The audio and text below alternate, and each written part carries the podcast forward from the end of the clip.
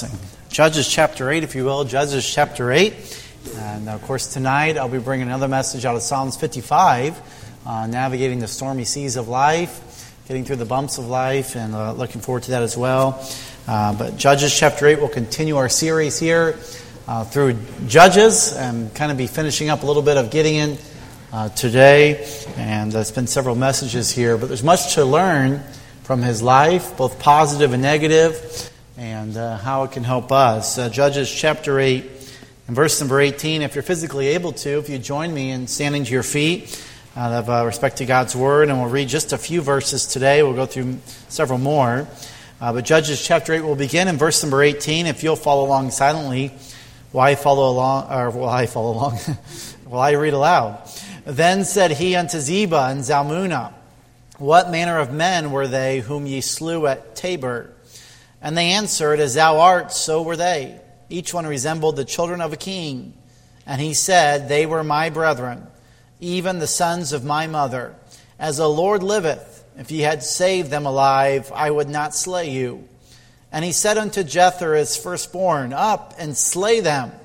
But the youth drew not his sword, for he feared, because he was yet a youth. Then Zebah and Zalmunna said, Rise thou and fall upon us. For as the man is, so is his strength. And Gideon arose and slew Zebah and Zalmunna and took away the ornaments that were on the camels' necks. Lord, we sure do love you. Thank you so much for loving us. You certainly are a great God. Lord, you alone are worthy of our praise. And Lord, we come to you, Lord, realizing we are nothing and you are everything. Without you, we can do nothing. And Lord, we want to hear from you today. We want to hear from your word. And Lord, I pray that you help me get out of the way and may you flow through me and say exactly what you want to say through me. Uh, be with our children's ministries and our youth and that are meeting upstairs and our nursery. And Lord, thank you for those who are tuning in online, those who are sick maybe or out of town or maybe at work. I pray that they know they're loved and appreciated. And may they hear from your word as well. I pray you open up our hearts and may we learn some truths today that we can glean from the life of Gideon and that we can, Lord, help address in our own lives as well, possibly. For you'll encourage us and challenge us to go forward for you. We love you, Lord, in Jesus' name. Amen. You may be seated. There's a story about a farmer, his name of Jones, several years ago. He lived in the countryside all alone, except for his faithful dog. Now, one day, his pet dog passed away, and the farmer, Farmer Jones, went to his pastor and said, Pastor, my dog is dead. Could you possibly do a service for this poor creature? The pastor told the farmer, No, we, we can't do services for animals in the church, unfortunately. But maybe you can go down the road a piece and try one of the other churches. Uh, they, might, they might help you, and they might do something for the animal. And the farmer looked at him and kind of nodded and says, I understand. He said, uh, Sir, I'll go right away. By the way, just, you know, maybe to help me out a little bit, do you think $50,000 is enough for a good service? And the pastor looked at him and said, Well, Farmer Jones, why didn't you tell me the dog was Baptist? And, uh, and you know, oftentimes in life, sometimes we can uh, change the way our tune on things and we hear out some more information. And here we see the same happen in Gideon's life. He found out some things, and maybe some things that he had dealt with had been surfaced. Of course, we know was fear one of them. And God surfaced it, and God dealt with that fear. And really, he became known in, in the great hall of faith. And he exercised great faith, and God used him to defeat the Midianite army. But then we see last week, uh, God brought up four different things in his life to deal with, and it was the area of needing recognition. Of course, the Ephraimites and later in Gideon's life, he needed to be recognized for what he had done. Really, in all reality, God had done. He needed to learn with rejection. He was, he was rejected and did not respond the right way, and God was bringing that out in him to help him to learn about rejection. And, and then relevance. He wanted to be relevant. He wanted to prove himself and and he had to learn through that, that God was testing him, God was trying him. And we can be rest and be uh, relieved in the fact that we are in the hands of God and He is enough for us. We don't need to prove to anyone anything. We talked about handling revenge, and Gideon struggled with that. And today, really, it's part two of the message from last week. We're going to look at four more things that God brought up in Gideon's life and how he responded, and how oftentimes in our life God can bring things up in our lives, and how do we respond to them? Well, number five, or number one this morning, really, but really number five, the part two is the resentment of Gideon the resentment of Gideon, if you're writing. We start off in verse number 18. Then he, Gideon, said unto Zebah and Zalmunna, What manner of men were they whom ye slew at Tabor? Uh, and they answered, As thou art, so were they. So it's interesting how he has the generals of these Midianite army some of the last ones. And of course, he told, told the men of Succoth and you know that I'm going to get these guys and I'm going to bring them back. And he does. He brings them back. And of course, they're on trial, if you will. Gideon's the judge. And really, he's doing the right thing by, by talking to these men. And eventually, he's going to take their life because if they'll be allowed to go, they'll just end up getting the Midianites stirred back up again and perhaps coming back after him. So he is following uh, the will of God. But it's interesting how he follows the will of God because when he asks these generals who they killed, it's interesting when he finds out who they were, they were his family. The Bible says, Zebah and Zalmunna says, As thou art, so were they. Each one resembled the children of the king. And even Gideon, though he didn't seem like much, he was a mighty man of valor. And he did have some royalty look about him. And these other men looked similar to them. And these generals says, Hey, I think we killed some men that looked a lot like you. And so Gideon responds in verse 19, They were my brethren, even the sons of my mother. And it's interesting how this emotion starts welling back up inside of Gideon again, and he's frustrated. He's, he's, he's furious at them. You killed my brethren. And may I say, as most of us would, uh, revenge, and, and he's, he's slaying their kinsmen. He's going to go redeem them. And this was a common thing. So Gideon wasn't necessarily out of line, but he doesn't have his vengeance, he doesn't have his emotion under control because he says there, if ye had saved them alive, I would not slay you. So then Gideon brings his oldest son, Jether, to him, and he said unto them, Jether, his firstborn, up and slay them, verse 20.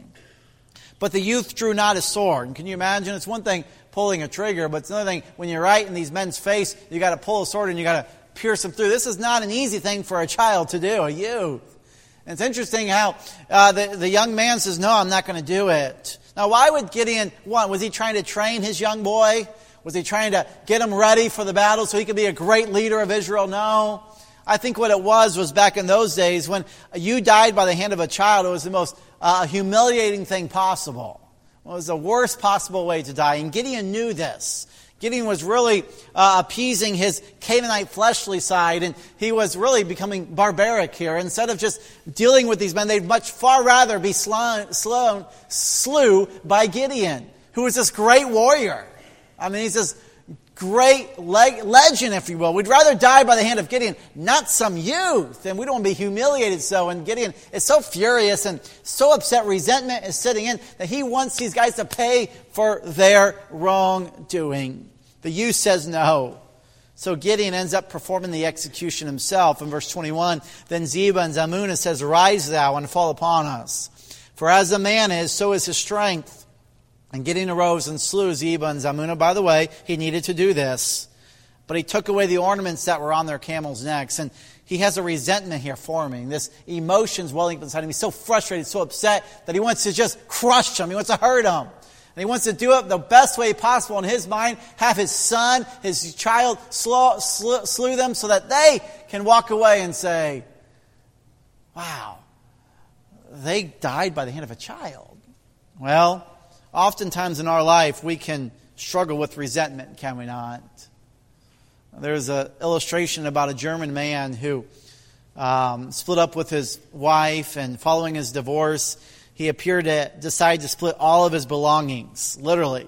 He was very disgruntled, and he goes by the name of Dur Julie online. He posted a video to YouTube showcasing him cutting chairs, beds, phones in half for his ex wife.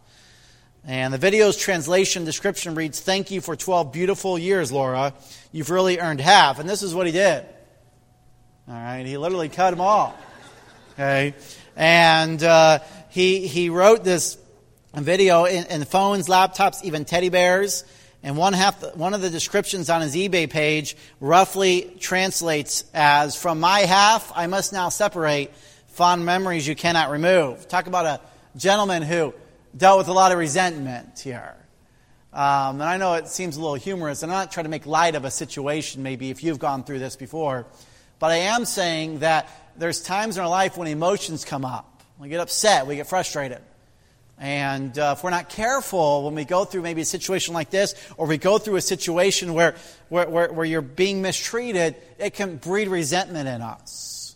And though it's not easy to go through those things, and I can't imagine, I never have, I do know what happens if we let resentment seep in. And the Bible says in Hebrews and chapter 12, verse 15, look diligently lest any man fail of the grace of God, lest any root of bitterness springing up trouble you, and thereby may be defiled.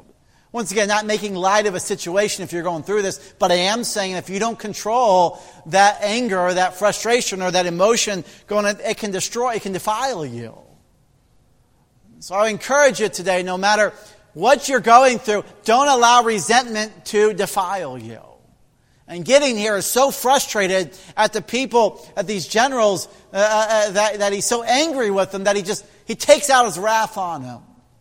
And so we see resentment, and many of us maybe struggle with resentment. Second of all, Gideon had to learn how to deal with the riches of Gideon, the riches of Gideon, if you're writing. He refused to rule. The Bible says in verse 22 Then the men of Israel said unto Gideon, Rule thou over us, both thou and thy son and thy son's son also, for thou hast delivered us from the hand of Midian. And these people forget, just as Gideon has, who has given them victory over the Midianites. It wasn't Gideon, it was God.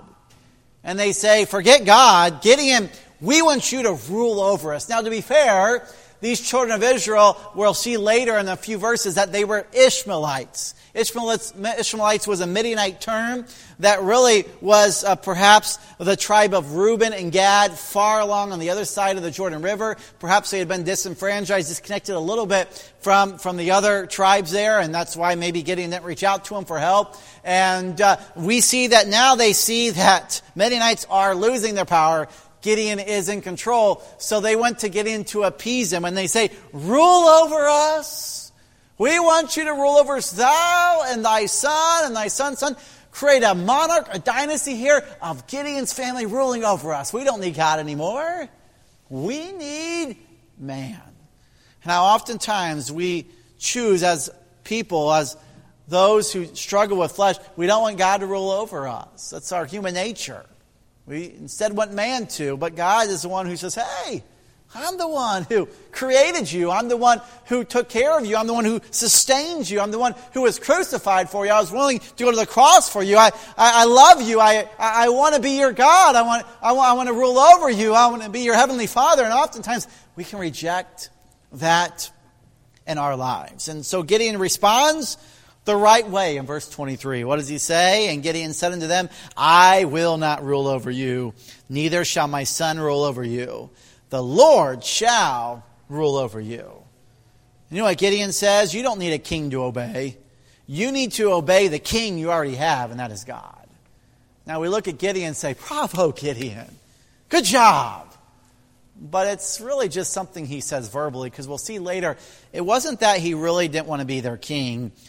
He didn't he wanted all the enjoyments that come with being a king. He didn't want to do the work of a leader.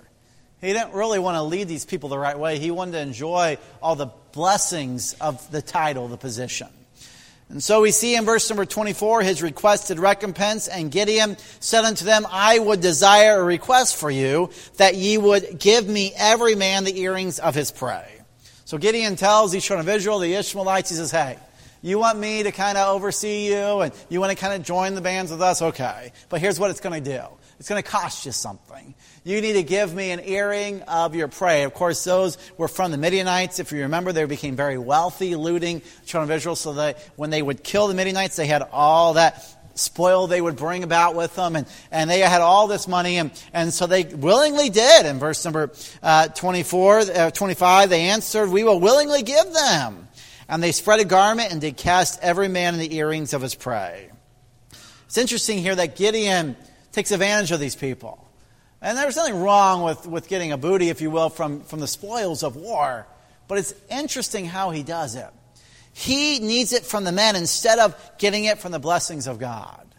We see this similar story, but the opposite outcome in Abraham's life. If you remember when Abraham went and rescued Lot from Sodom, and the king says, We're going to give you, I'm going to give you all this stuff. And Abraham says, No, no, no. If you give it to me, it will be like you gave it to me, but I want it to come from the hand of God. In Genesis 14, verse 21, and the king of Sodom, and Sodom said unto Abraham, Give me the persons and take the goods to thyself. And Abraham said to the king of Sodom, I have lifted up my hand unto the Lord, the Most High God, the possessor of heaven and earth. See, Gideon is forgetting God.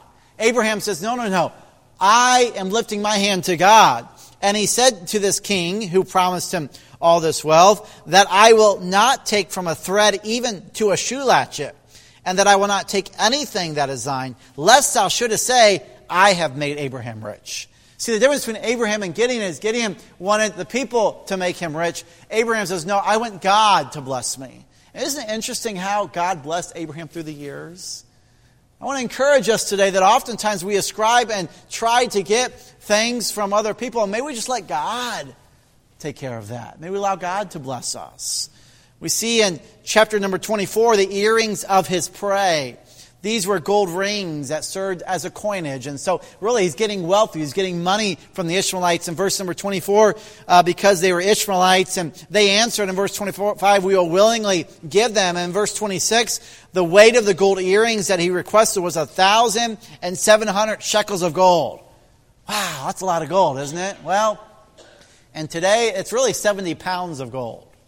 And in today's market, it would be $1.4 million. And if you include the purple collars, he said, and, and the purple and the collars and the earrings, the royal colors that was adorning uh, the camels, uh, what, what was the medallions around their neck uh, of the people and also the camels, all that added up was over $2 million in today's. Not too bad for one night of fighting, right? How many want to go fight for a night and get $2 million? You know. It's interesting how Gideon is saying, oh, yeah, just give me a little bit of, of loot. And these people, they, they deliver. They want Gideon to be their ruler. They don't want Gideon to destroy them. And so Gideon has all this wealth. But what's interesting to me that even though Gideon said, I will not rule over you, God needs to rule over you, he also wanted to not only serve God, but he also wanted to serve mammon. That reminds me of a verse, you know it well, in Matthew chapter 6 and verse 24 No man can serve two masters, for either he will hate the one and love the other, or else he will hold to the one and despise the other. You cannot serve God and mammon. What's interesting to me is Abraham goes from chapter, I'm sorry, Gideon goes from chapter 7, 15, saying, God, I need you.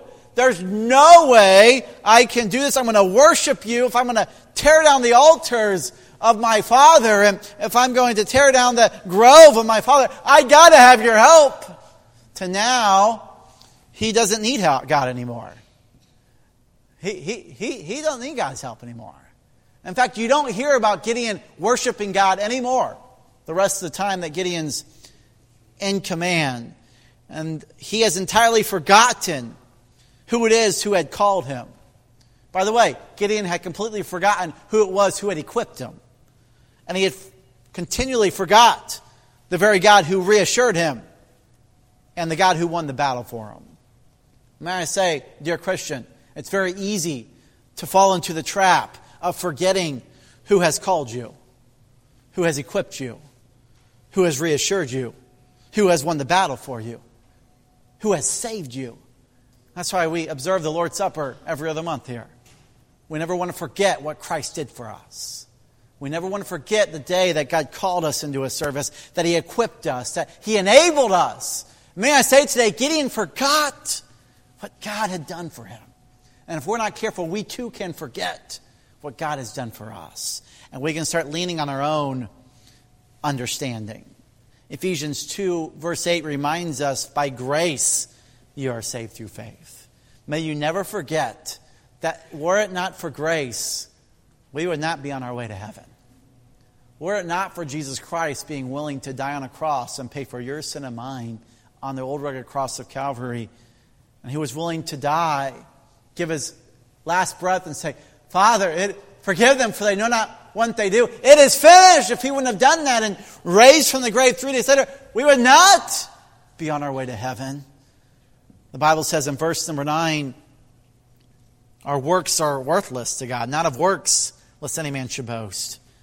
But verse number 10 reminds us, for we are his workmanship, created in Christ Jesus unto good works, which God hath before ordained that we should walk in them. May we remember that it was grace that saved us when we failed, but may we also remember that when we succeed in the Christian life, it's also God's grace for allowing us to succeed. And Gideon struggled with this. He was struggling with riches and wealth and affluency, and he was struggling with power. He was thinking, I've arrived, I've have done this. And God says, No, you haven't. You're forgetting what I've done for you. And it became a stumbling block to him. Leo Tolstoy wrote a parable about a successful peasant farmer who was not satisfied with his lot. And he wanted more of everything. And one day he received a novel offer. For 1,000 rubles, he could buy all the land he could walk around in a day. And so he did. He started walking at a very fast pace and started walking faster and faster. And at one point in the day, he realized that he probably went too far. The only thing to be able to get this thing was he had to be back on his property before the sun went down.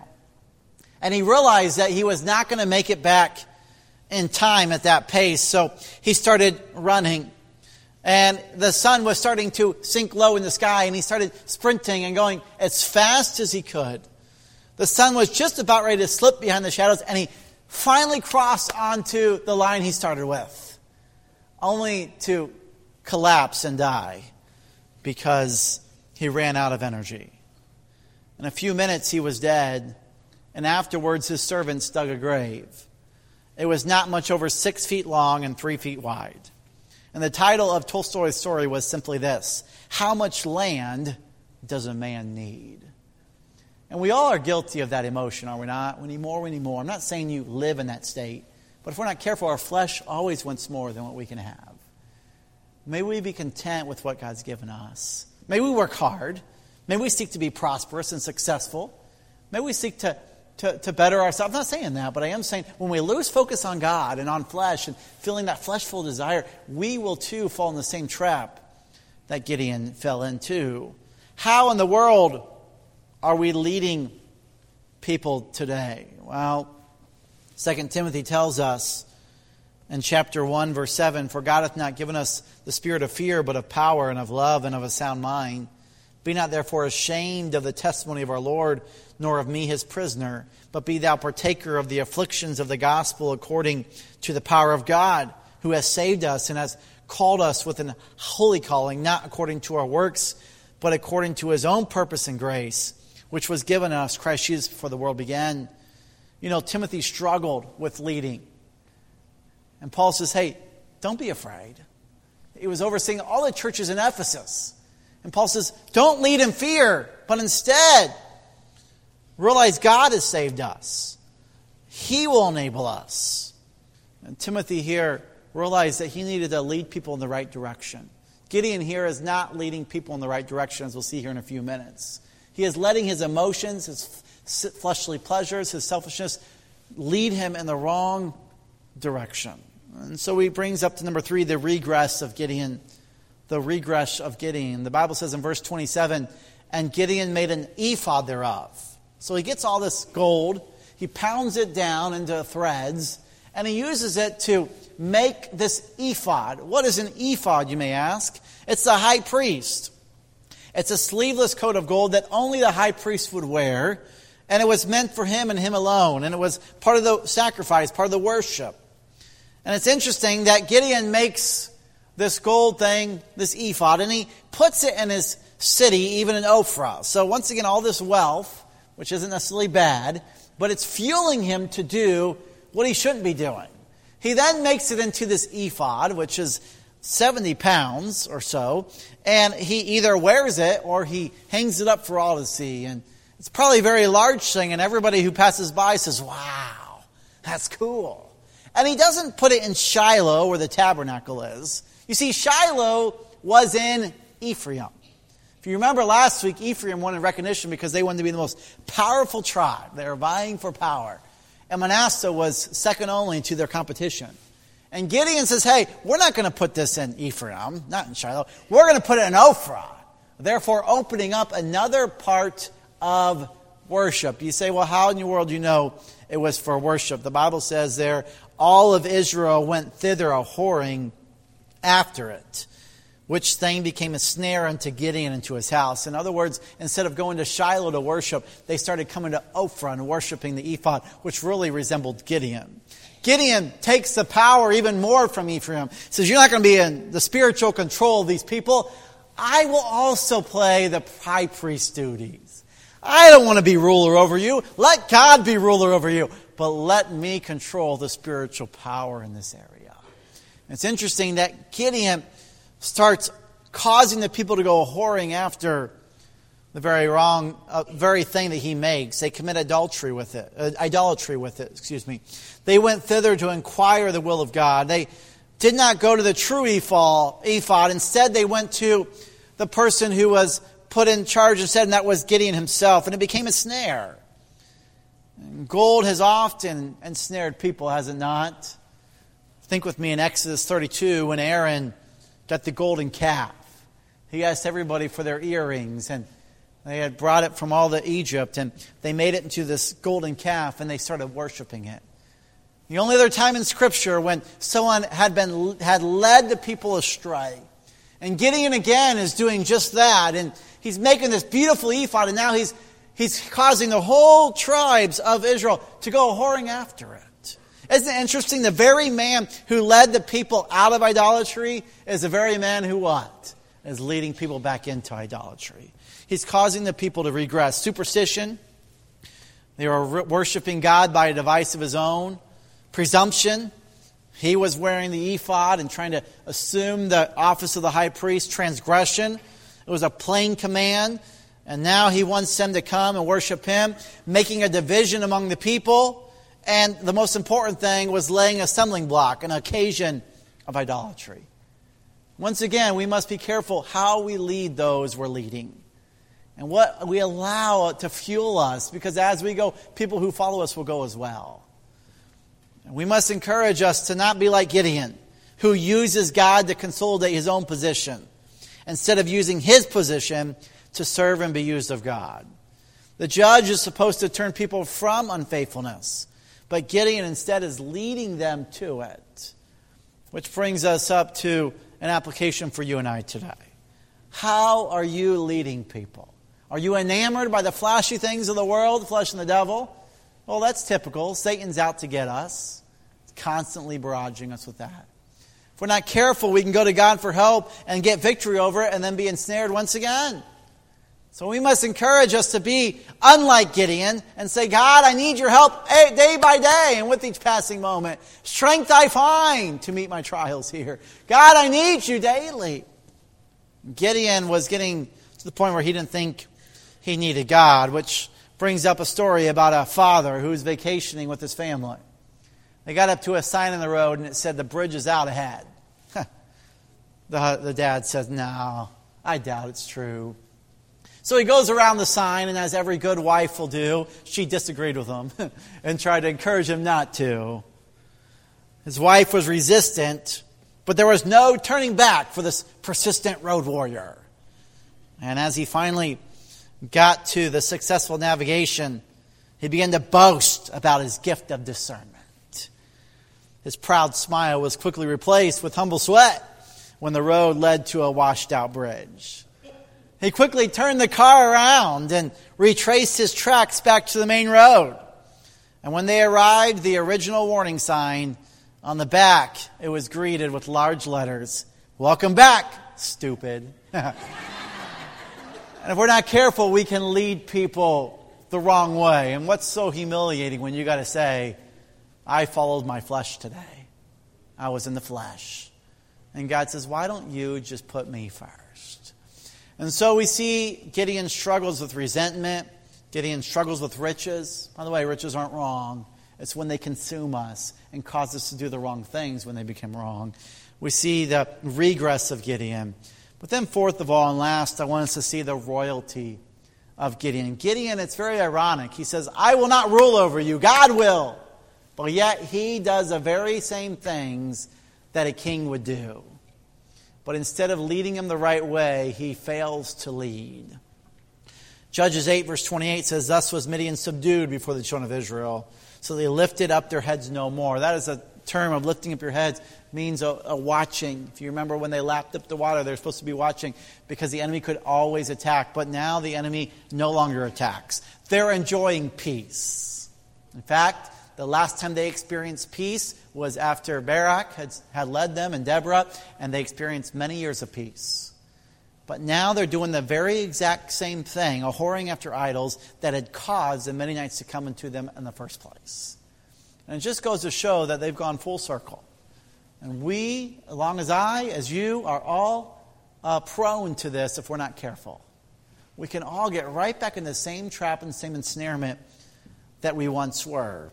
The Bible says Gideon had three score and ten sons of his body begotten, for he had many wives. Now, three score and ten, that's 70. And that's just men. In the Middle Eastern fashion, they usually didn't give account of the daughters. So he very well could have had 140 children. It doesn't happen with one woman, okay? I mean, talking about multiple wives. He's living like a king. He's living like Solomon did. He's ensnared by gold and wealth, and he's entrapped by. In fact, it leads him to have a concubine that's from Canaan, a of Shechem. He has a concubine now, and he's living as a king would, even though he promised he would not. And then he has a son who he calls Abimelech, which means, My father is a king. What was he commanded to do in Deuteronomy 17, verse 17? Neither shall he multiply wives to himself, neither shall he greatly multiply to himself silver and gold. Gideon once again is falling in this ensnarement of power, of affluence, he is enjoying the, the, the rewards of being king without, being, uh, without taking the time to lead people the right way. Oftentimes, when people get to a position of, of influence or influence, they enjoy the benefits of it so much, sometimes they forget to do what they're supposed to do in that position. May I encourage us today, if we are in a leadership position, especially at our church, may we not forget why we are put in that position in the first place. May we continue to serve others. May we not get so used to enjoying the grandeurs of positions that we fail to continue to love people to Jesus. And so, what happens here? Gideon becomes greedy. It reminds me of the story of a wealthy businessman who was known for his being ruthless and unethical and told Mark Twain that before he died, he wanted to take a pilgrimage to the Holy Land. He wanted to climb Mount Sinai where Moses received the Ten Commandments and he wanted to have a spiritual awakening there. He wanted to experience what Moses did. And Mark Twain, in his typical wit, says, I have a better idea. You could just stay in Boston and just keep the Ten Commandments.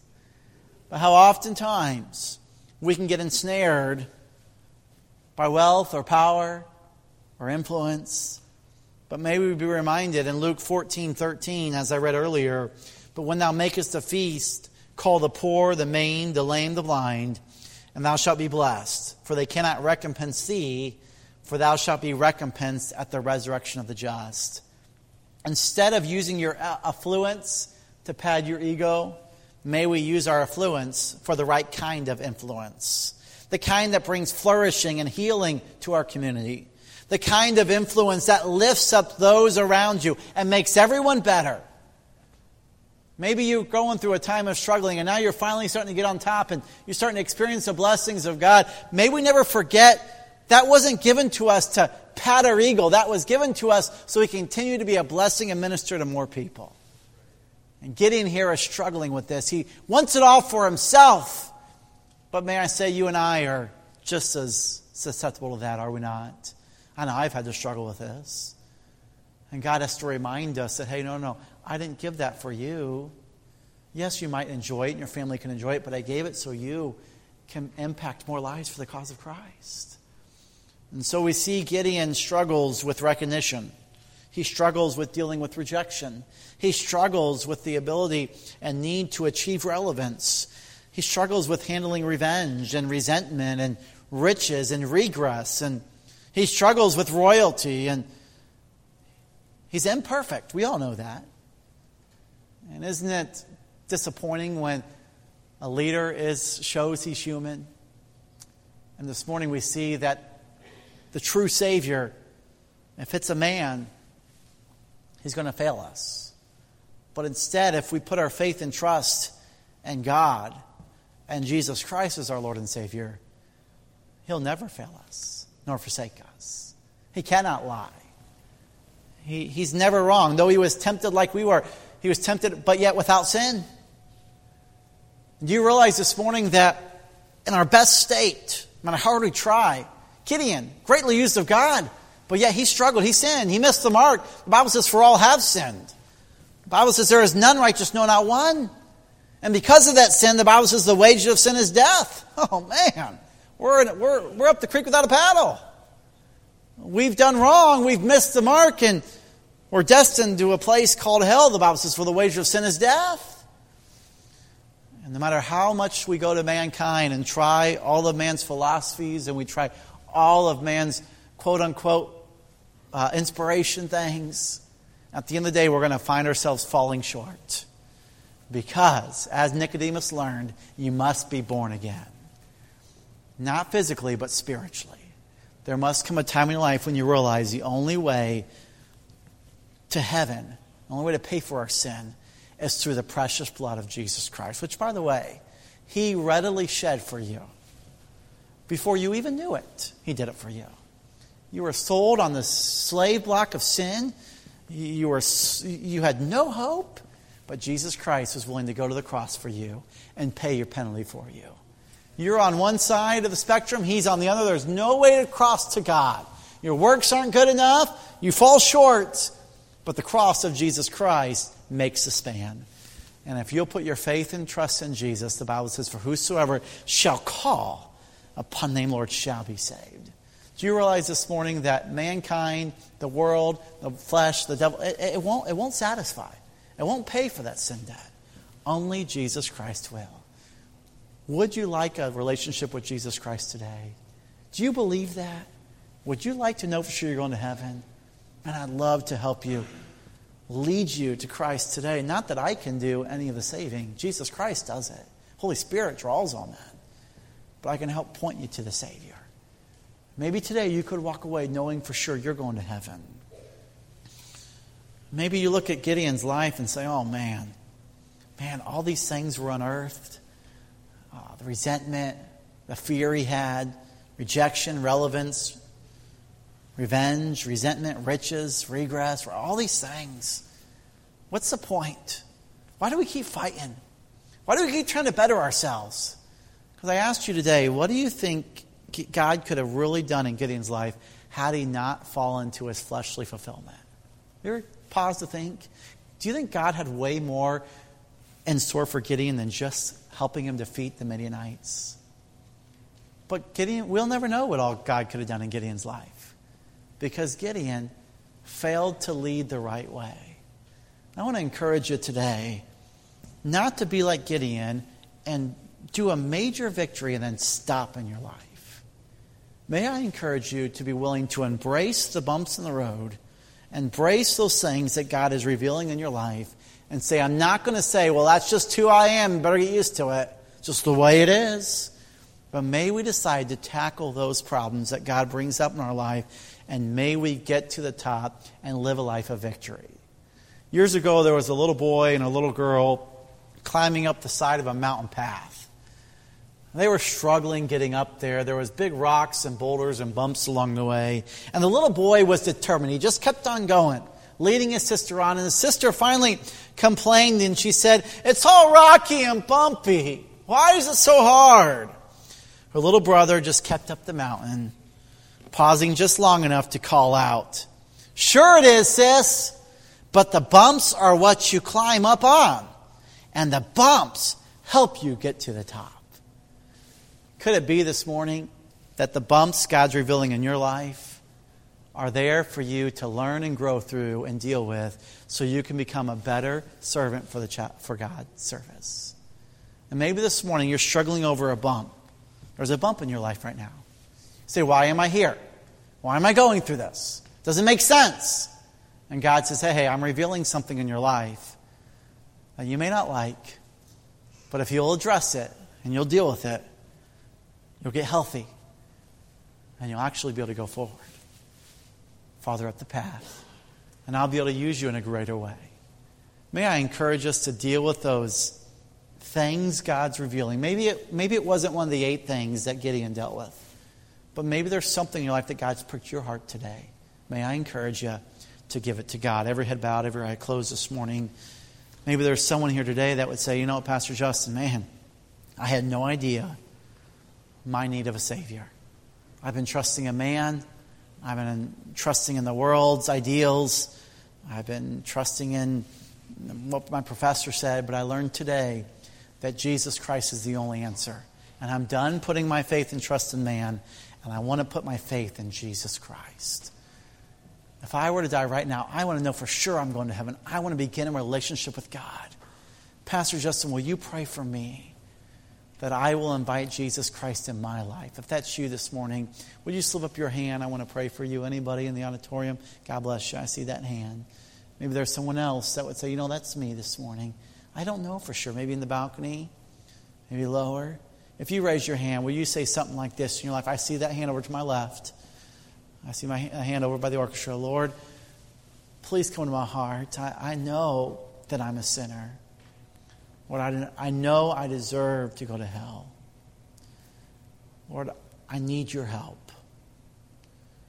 God, I know I've sinned, but I invite you into my life. Lord, I want to put my faith and trust in you. Please come into my heart and save me so I can go to heaven when I die. I repent of my way of thinking, what I've been putting my trust in. And I put my trust solely in you. Thank you, Lord Jesus. Please come into my heart so I can know for sure I'm going to heaven when I die. With heads bowed and eyes closed, how many would say, you know what, Pastor Justin, I just prayed that prayer and I just invited Christ in my life. If that's you, will you slip up your hand? I want to rejoice with you. God bless you. God bless you. God bless you. Praise the Lord. Maybe there's someone this morning that would say, you know what, Pastor Justin, I know for sure I'm going to heaven, but I'll, but I'll be honest with you. The Lord's revealing some bumps in my life. And just like He did in Gideon, it may not be resentment, it may not be regress, it might not be royalty, it might not be need for recognition or relevance or or riches or royalty, but God made it very clear to me today that He's revealing something in my life that I need to deal with. I've just learned to get used to it. Everyone around me has just learned to deal with it, but I, am not satisfied with that anymore. I want to get a hold of this so that I can grow and become a better servant for the Lord. Pastor Justin, will you pray for me? If that's you this morning, you slip up your hand? I want to pray for you. God bless you all over. Lord, you see the hands, you know the hearts, Lord. I, am thankful for Gideon's example. Lord, I know you used him in a great way, and I, I don't think we need to paint such a picture that he was a wicked man. But I do think that he allowed the flesh, his flesh, to control him. And we're all guilty of that if we're not careful. And we need your help, including myself. And so I pray that you'll help us today to grow in this area and give our bumps to you give what you are revealing in our life to you, and may we deal with it. And may you help us. Maybe it's pride. Lord, maybe it's lust. Lord, maybe it's uh, selfishness. Maybe it's uh, lack of faith. I don't know what it is, Lord. But I pray you'll touch our hearts today in Jesus' name.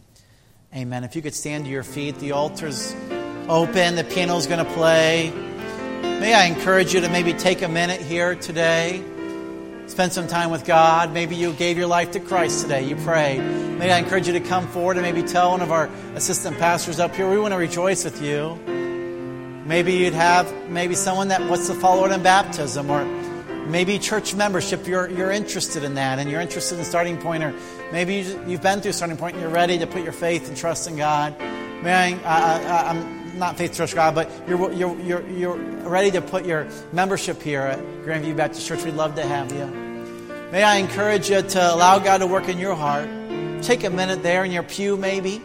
If you'd like to come forward, that's what the altar is open. This time is all about you getting alone with God, spending some time with Him. Maybe you feel like you're where God wants you to be, and that's a wonderful place. May you take a moment and pray and say, God, help me to stay where I am. Help me to stay close to you, stay in love with you. Because just like that, the devil can swoop in and try to deter us. May I encourage us today to take some time and just pray and spend some time with God this morning.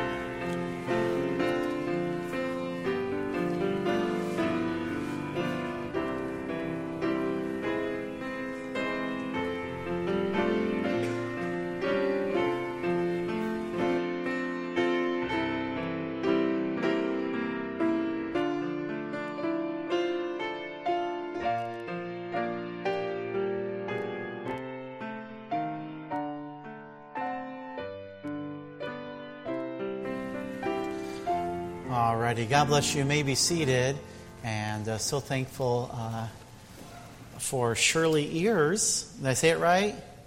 Ayers. I'm sorry, Shirley Ayers.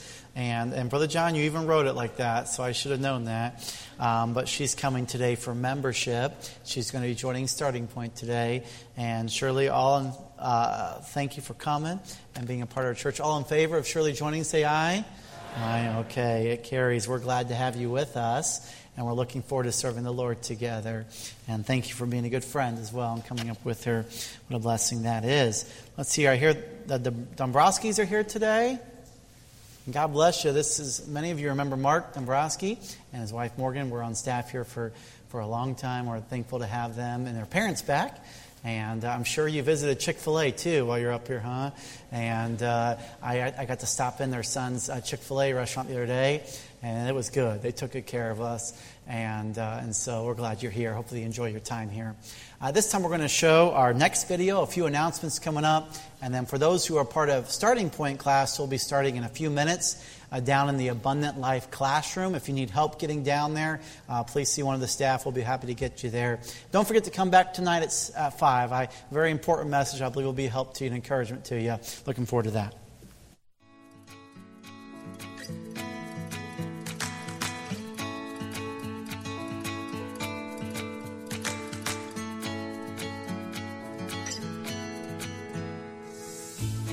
Good morning and thank you for joining us today. We hope this morning's service was a blessing to you. Join us tonight at 5 for our evening service with Pastor Lehman. Grandview Christian Academy registration for the next school year is open to church members and school families now. Starting March 6th, registration will be open to the public, so be sure to get your registration in as soon as possible. Our Level Up teaching and training modules will be held next Sunday night, February 26th, during the 5 p.m. service. Come and choose two of the 12 modules on various topics from the lineup. Don't miss this special time of training with something for every Christian.